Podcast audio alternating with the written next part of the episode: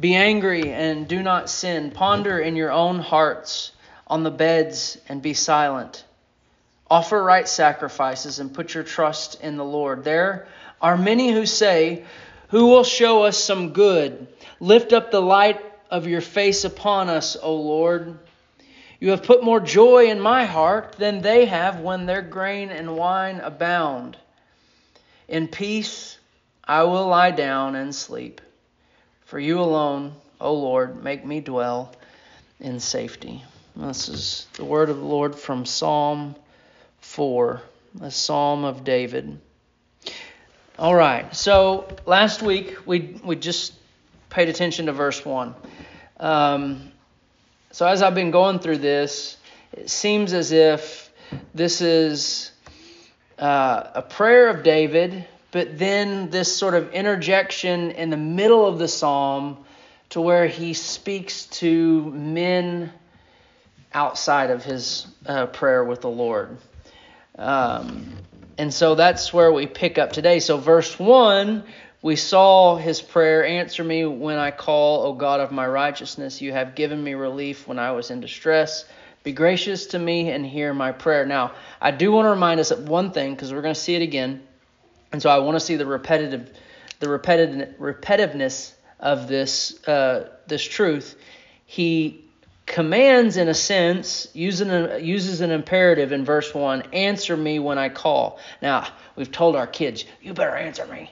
But that's not what God, that's not what David was doing. He wasn't, you know, he he he was stating it in an imperative in a command but we knew that he could, it, we, we understood as we looked at it last week that David was more or less making the statement uh, of the truth that when he called as one who is righteous, that God answers the righteous. Um, and if you go and flip through Psalm, the Psalms, you see this over and over and over again. How the psalmist, or we, we saw it in a couple other places last week, that when a, a godly person, a saint, a righteous one, or an upright person calls out to God, the the the the action or the action taken by God is always to respond, is to answer. It's just the way this is the way it's wrote in the new or in the Psalms and even in the New Testament. Um, so it's, good for us to keep in our mind. But we also understand as we finished verse 1 that David is not presumptuous into thinking that he is righteous and that God will answer him because he is such a righteous man. He told us in verse 1 that God is the God of his righteousness. And he cries out in the end of that first verse, Be gracious to me. It's a humble expression or understanding that David is righteous only because of the grace of God, who is the only one who is right. I've been talking to Nora the last couple, um, uh, for about the last week, and we've been talking about some things, and we were talking about the word righteous. She goes, I like the way you define righteous when you just say it means right. And I was like, you know what? That's just pretty simple. It's just right. And the only one who is 100% right is the Lord, right? So, right? Right. Okay. All right, so now we get to verse 2. This is where sort of the interjection doesn't it doesn't seem as if there's it, it, it's a prayer unto the Lord, but it, David is speaking out to men. Um, and he starts in verse 2, O men or son of men, son of man, sons of man. Uh, it's translated in, in, a few different ways. Um, he says, How long shall my honor be turned into shame? Now, we're assuming David is probably still writing out of conflict. Because you remember in Psalm 3, who was after him? You remember who was after David in Psalm 3? Absalom. And Absalom is his son. But who did Absalom turn against David? All of Israel, or you know, and so. But we also, if you know David's um, history, it always seems like he's in trouble with somebody. And, and so we see a lot of Psalms from David when he's speaking about those who are doing things against him, his enemy, the wicked who are coming in after him, and those sort of things.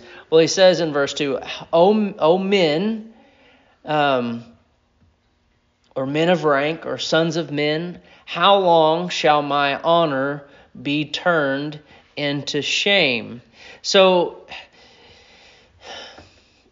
you you kind of work this interpretation a few different ways.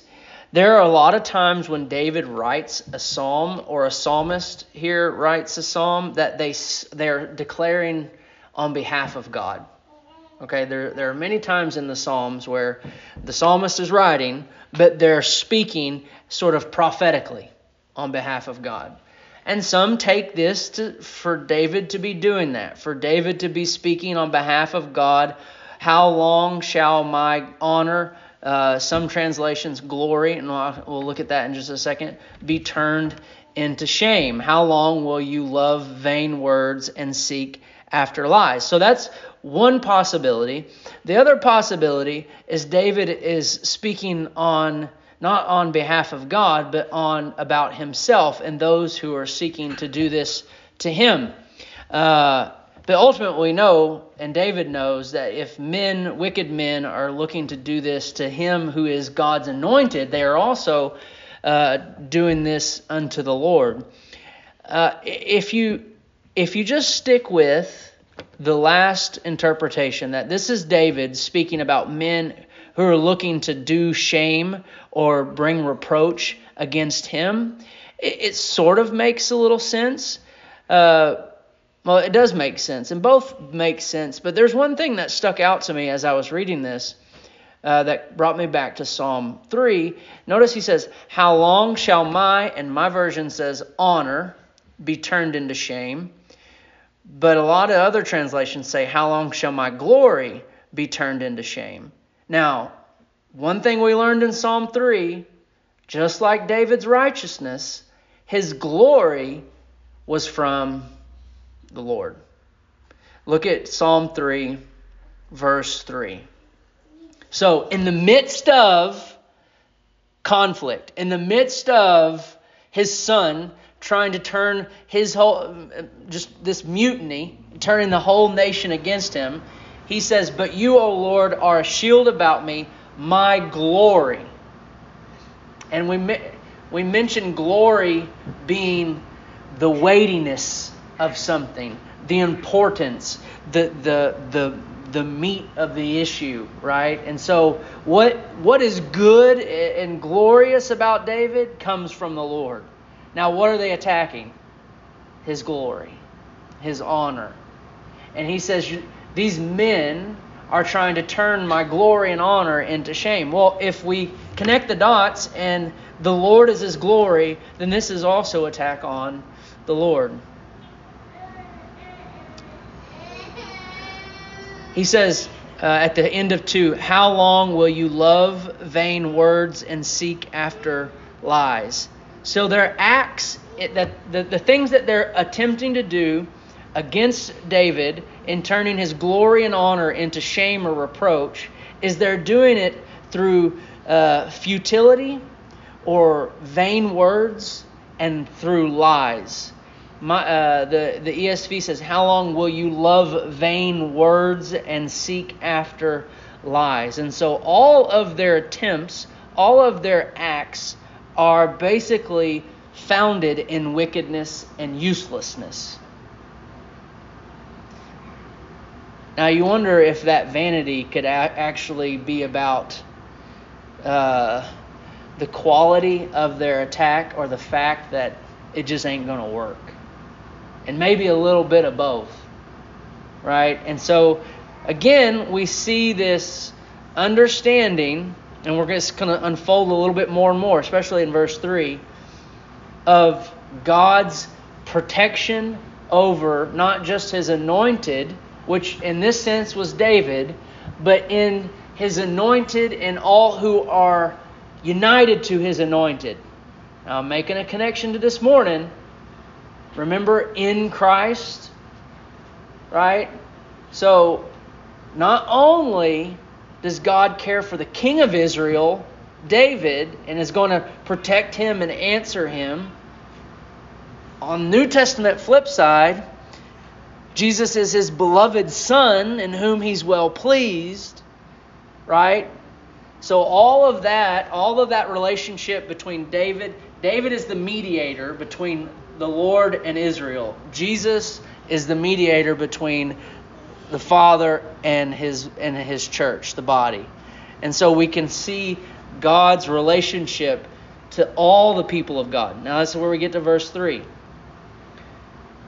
Keeping in mind these men, these sons of men he's talking about. Verse 3, he says the Lord but but know and that, but know is almost sort of that, you know, that uh, not sarcasm, but sort of that that poke at them, but know that the Lord has set apart the godly for himself.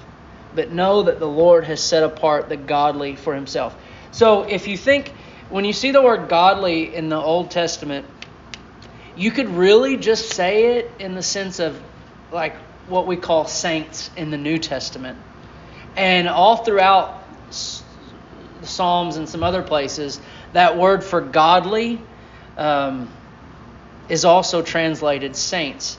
And ultimately, what are the godly or what are saints? But they are the people of God, the children of God, the church, the body. I mean, the, the, those those nouns are all interconnected to describe those who follow after the Lord, who trust in the Lord, which we'll see later.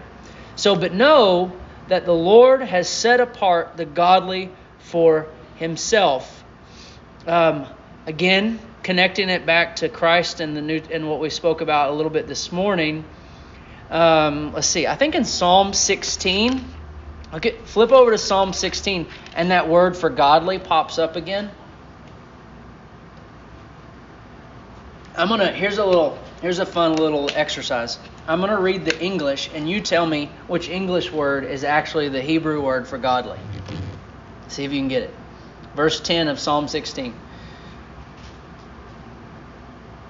Godly as in a noun, not in an adjective, right?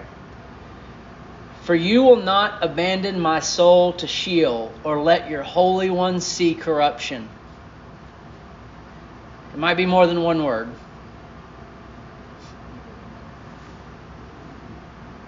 Holy One, right, right, and that's what we call saints, and that's the that's the actual definition, the Greek definition of of saints in the New Testament, Holy One. And so, but here's the interesting part. Does that verse sound familiar to anybody outside of Psalm 16, verse 10? Acts 2, Peter's sermon at Pentecost, as he's speaking about the resurrection of the Lord Jesus, the Holy One, right? So, again, this understanding of our union, our connection, like here, here. Don't do this, but raise your. This is a trick, trick exercise. Raise your hand if you're godly. If you raise your hand, we might have some problems. But the here, here's the thing. As Christians, that's what you are. But why? Because you're in the Holy One. You're in Christ. You're united to Him, right?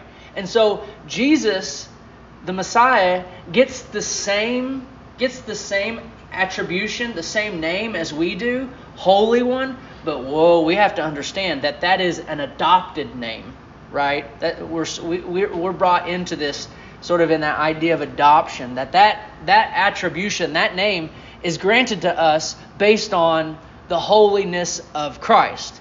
And by faith, we get to share in that, in his in, in his blessings, in his enjoyments, in his rewards, which kind of goes back to what we talked about this morning. Now, I'm just I'm getting lost a little bit. Let's go back to Psalm 2. Psalm 4. I'm really getting lost.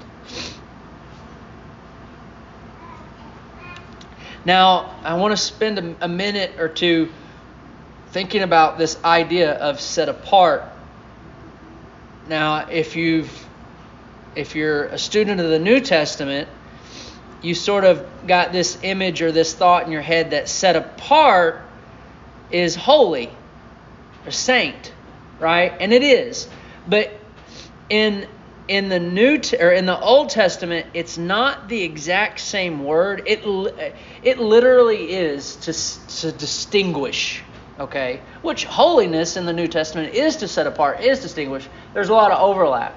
Now, the first place, if you look, if you do a word search, a Hebrew word search for that for that word that is translated set apart, it first takes place in Exodus. Go to Exodus 8.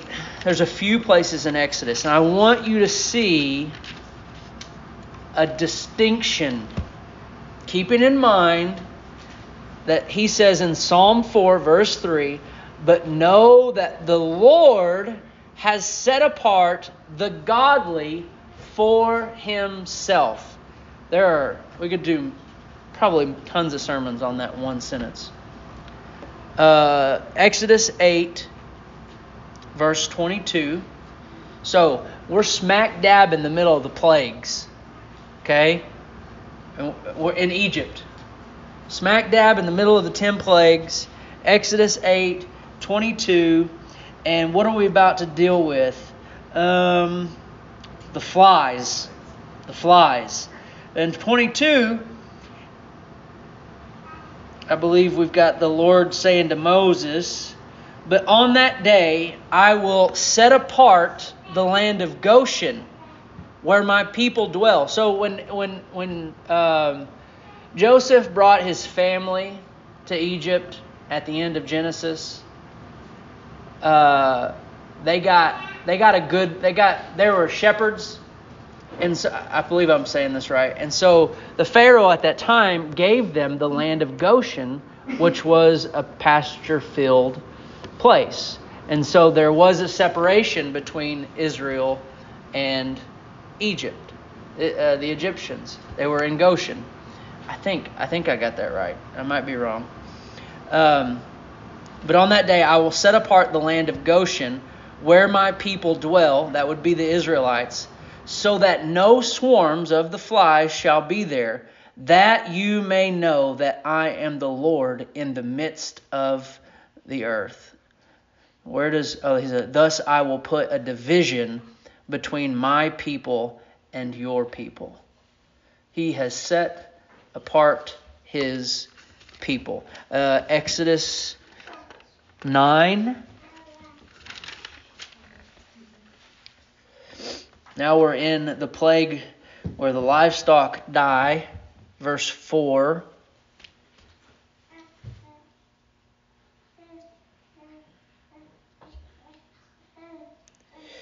But the Lord will make a distinction, that's that Hebrew word for set apart. He will make a distinction between the livestock of Israel and the livestock of Egypt, so that nothing of all that belongs to the people of Israel shall die. Now, one more. No, two more. Exodus 11, verse 7. Now we're on the 10th plague, the final plague.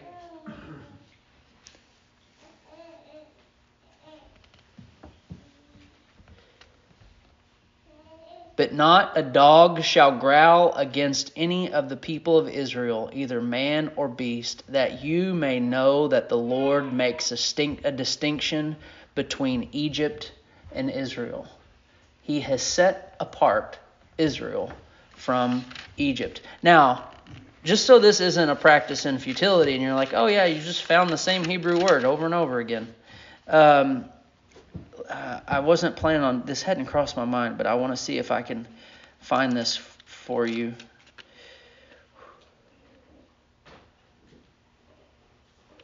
Give me just a second.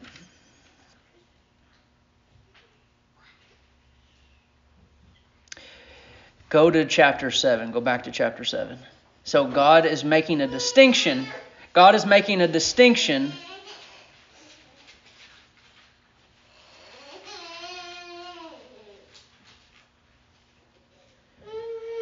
And I think this is probably done twice, but I can only find it here in 7.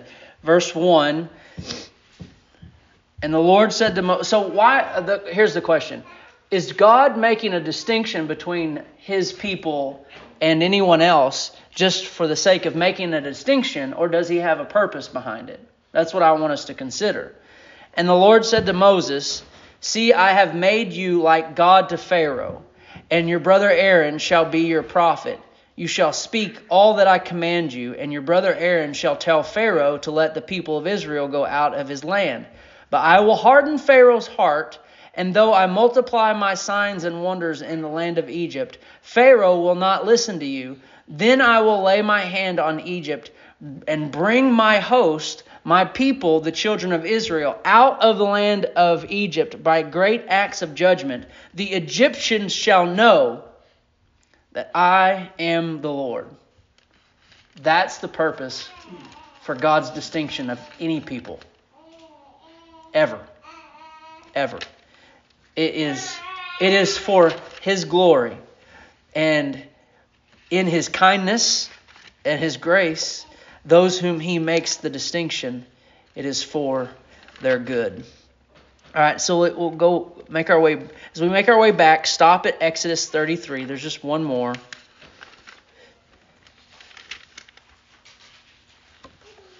So Exodus 33. You know we've made it out of Egypt.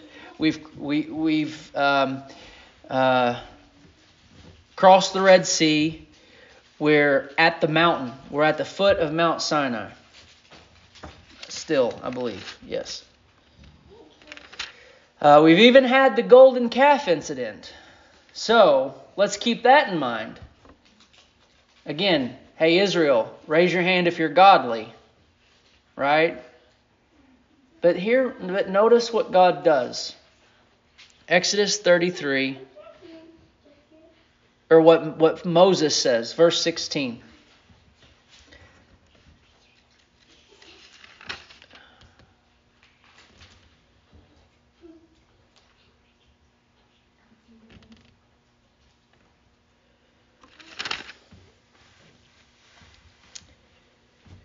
For how shall it be known, because they're going into the into the new land, the promised land. For how shall it be known that I have found favor in your sight, I and your people? You know what? That's a good word. What that could also be translated favor, grace, grace. Okay.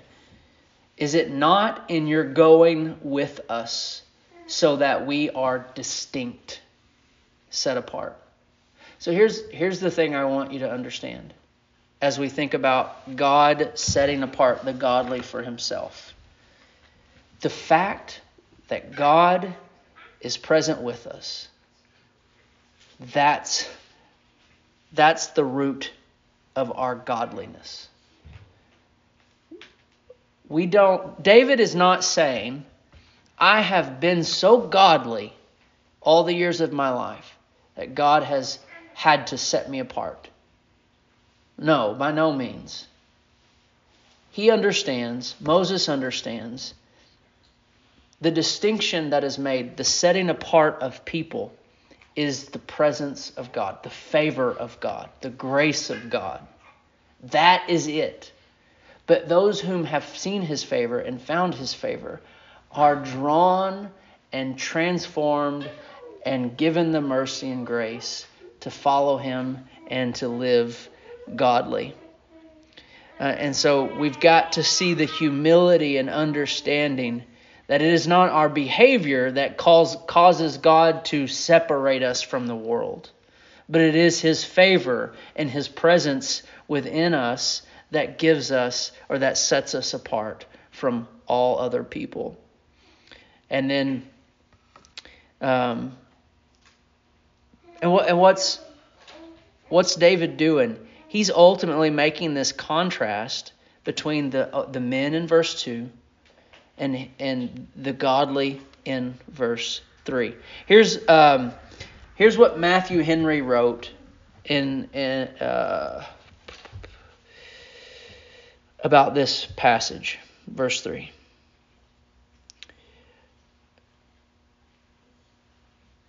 If I can see the mess of my writing here. Oh, it's because I didn't write it. I took a screenshot. Hang on a second.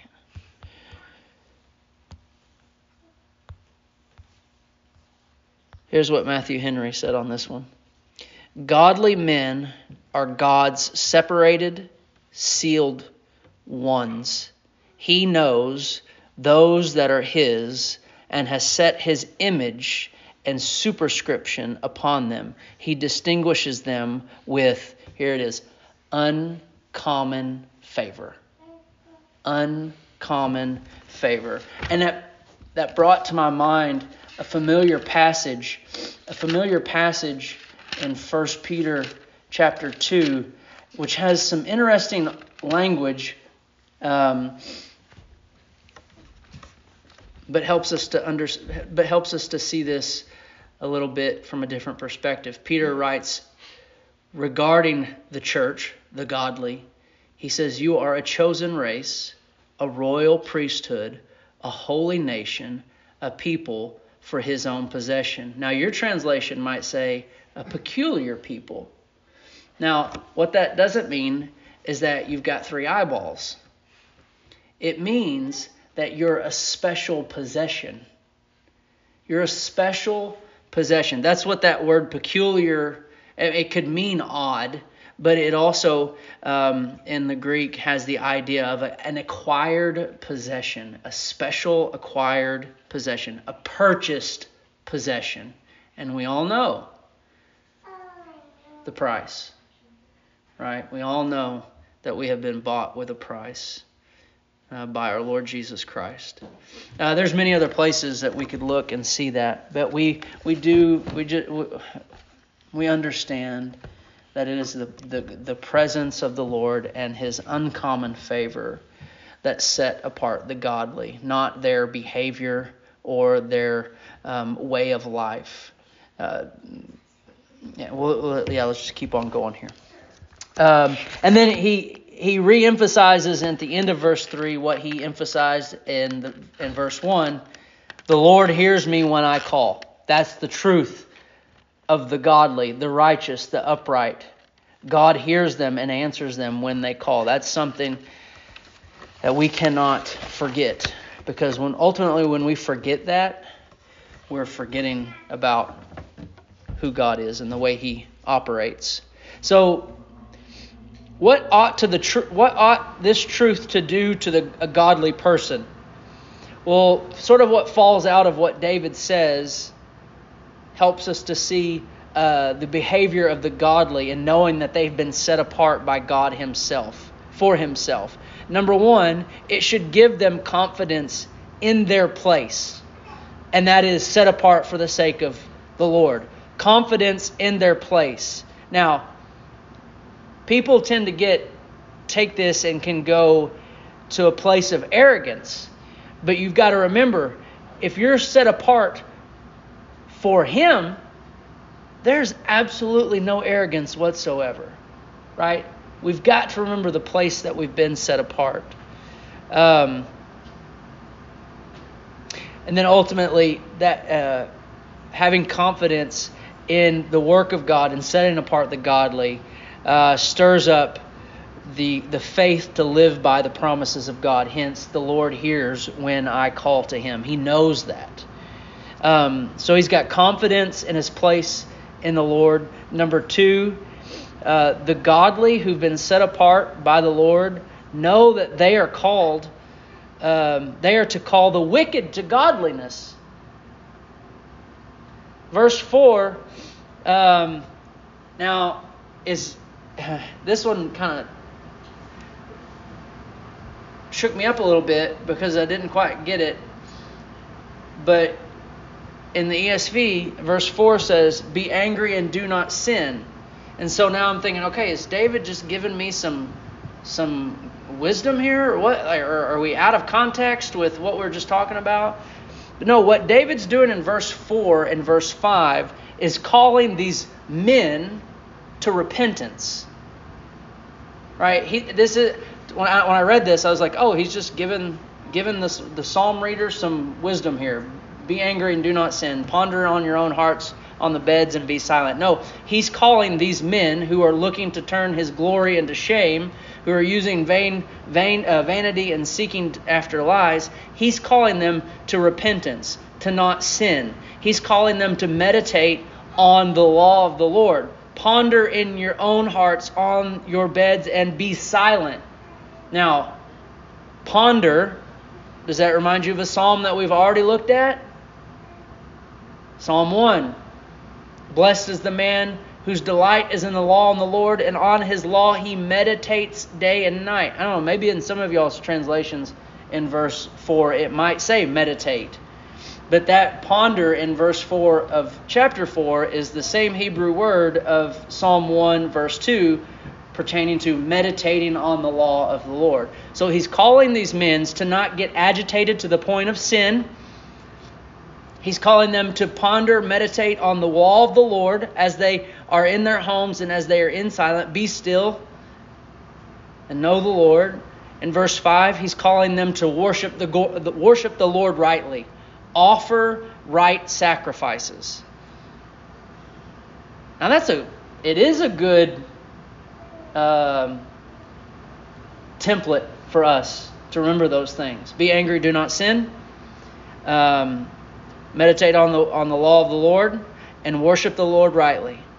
But David is calling these men to repentance, to fall into these and do these three things. And ultimately, he's calling them to do what we spoke of this morning at the end of verse 5 and put your trust in the Lord. Put your tr- believe believe in God. Cuz if you're doing verse 4 and the first part of verse 5 that that is that's putting your trust in the Lord. Okay, let's move on a little bit. Again, a little bit of a shift of direction. Um, still speaking about men outside, you know, not not himself, but those who are on the outside. Verse six, but he is praying again, though. Okay. In verse six, seven, and eight, there are many who say, "quote." And he's quoting these many. And this is the quote Who will show us some good? Lift up the light of your face upon us, O Lord. Okay, now this one, this one is interesting. Um, and I, as I was reading it and I was doing some study, it could have gone two different ways. That there are many who are looking for someone or some deity or even the Lord to do them some good. And now David is praying the the Numbers 6 blessing upon them. Lift up the light of your, your face upon us, O Lord. Uh, come on, how's it start? Um, how's the benediction go in number 6? May the Lord bless you and keep you and make your face make his face to shine upon you. May he lift up his countenance.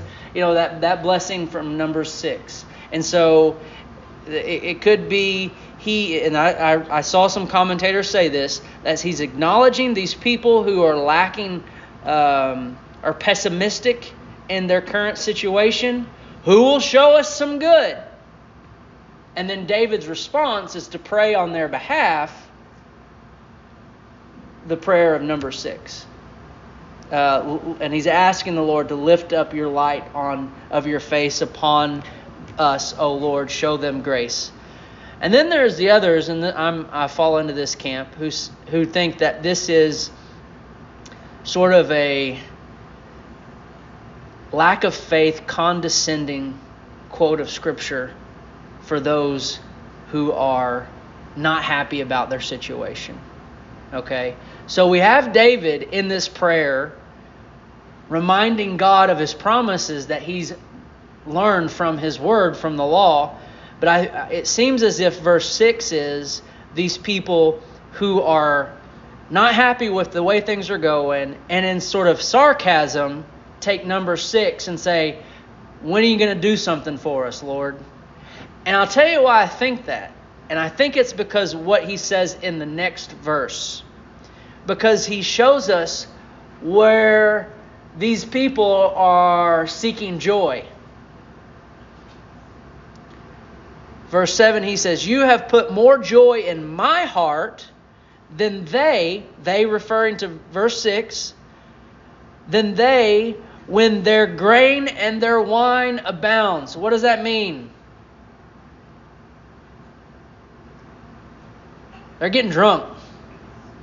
They're seeking joy in drink. Wayne and Wayne. Wine and grain is a reference to alcohol.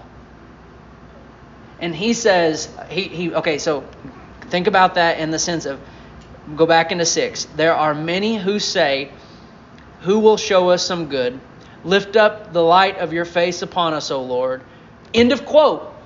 So he quotes them, from my understanding, he quotes them saying that, but then he's like, he gets in a side conversation with the Lord and he says, You've put more joy in my heart than they when they're getting drunk and they're seeking happy that's that's who that's how they're seeking their joy and their happiness. And they're looking around and they're telling you to do some good for them.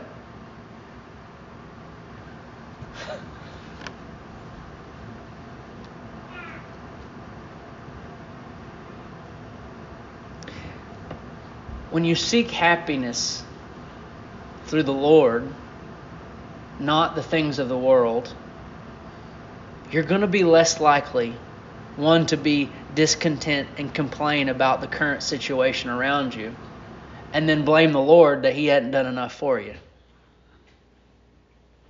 I think that's what David's trying to get at.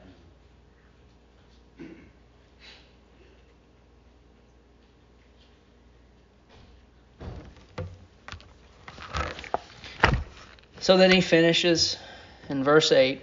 Um, with basically a, a statement that needs no commentary. Look closely.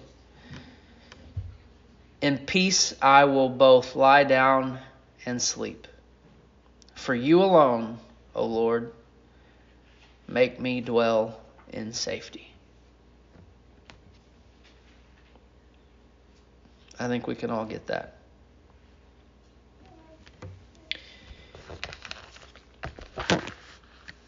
So that, that concludes Psalm 4. Any thoughts or questions? Or need some clarification on some things? I, and I'll just be honest, there's going to be a lot of times in these Psalms where I'm going to give you a couple different options. Um, because, as Dan said this morning, I'm a fallible guy. And I'm not always going to come to. And, and I, God doesn't expect us to understand every word of I mean because then what would we be? If we if we could completely understand and grasp everything that the Lord has ever said in his scriptures that would make us right on par with the Lord Jesus Christ. Not that we don't try but the problem is is we're still in this body of death right? We're we're still we're still we've still got a handicap. So there are going to be times if there is someone who says oh yeah, I know that means that means that means that means that means that means that means that you know, and on and on and on. Be wary. Be wary. Um, and so there'll be a lot of times when we're in these psalms where, where we'll run into that, and we'll, we'll we can look at the, a couple of different options. And I typically only bring to you options if if I'm having trouble with it and I've sought some help from commentators. I will only bring you options that come from godly trustworthy uh, men. Um, and Lord, and then you can take that and and pray through it and study it yourself. And uh, and as we said this morning in Sunday school, not not to be deceived by those who are trying to lead us astray. So, anything, any thoughts on Psalm four? Uh, as we close the book on this one. Uh, Number five is a doozy. Um,